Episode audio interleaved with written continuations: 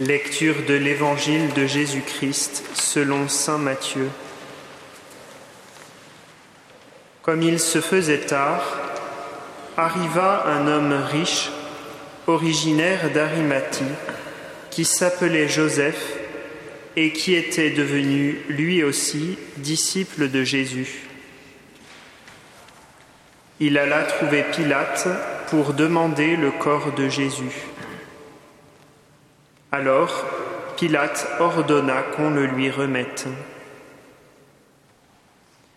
Prenant le corps, Joseph l'enveloppa dans un linceul immaculé et le déposa dans le tombeau neuf qu'il s'était fait creuser dans le roc.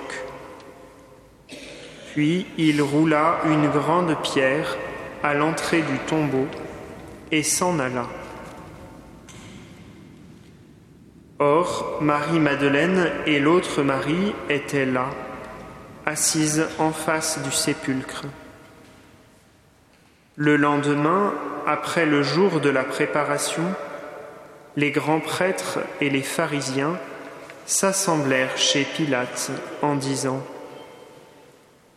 Seigneur, nous nous sommes rappelés que cet imposteur a dit de son vivant Trois jours après, je ressusciterai.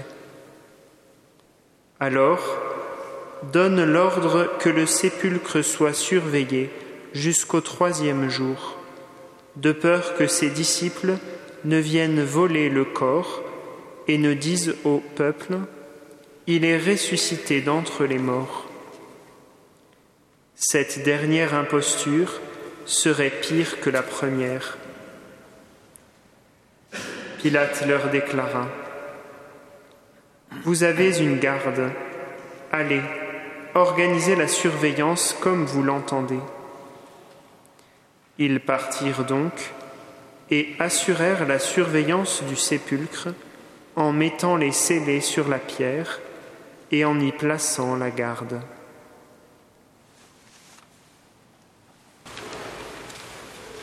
Il était une fois un homme, un homme qui, de la maison du pain au Golgotha, n'a cessé de révéler les profondeurs du cœur des hommes. Il est des hommes qui, par intuition, ont décelé chez lui un mystère.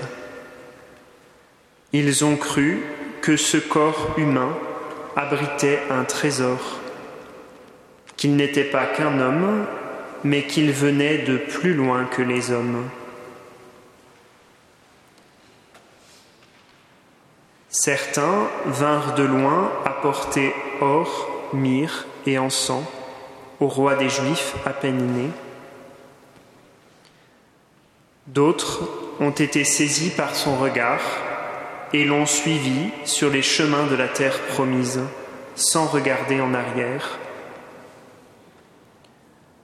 Enfin, alors qu'il était abandonné de tous, un petit reste l'a accompagné jusqu'au pied de la croix, où seul il est monté. Joseph est de cela. Risquant sa vie d'homme par amour pour cet homme, il ose décrocher ce corps sans vie.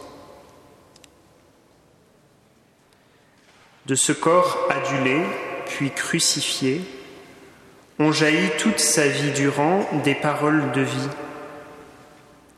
des paroles capables de relever, de pardonner, de réintégrer dans la communauté. En bref, une parole qui fait ce qu'elle dit. Car en vérité, en ce corps humain, le Verbe s'est fait chair et il a demeuré parmi nous.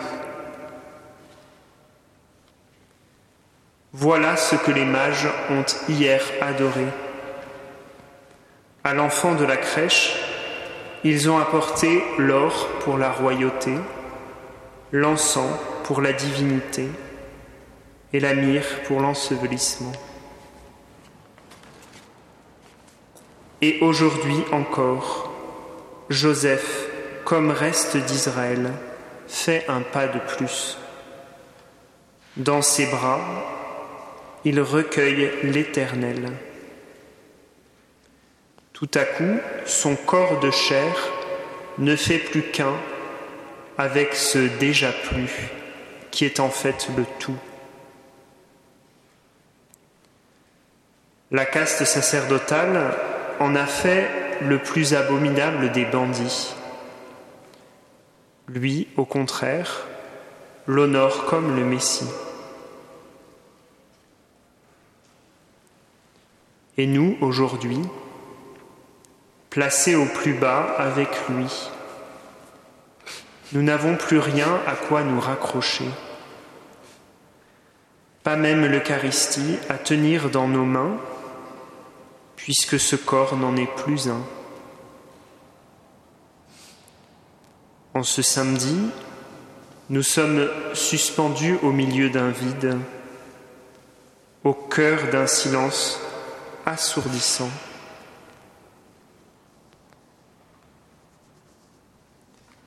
Regardons encore ceux qui sont avec ceux qui sont là.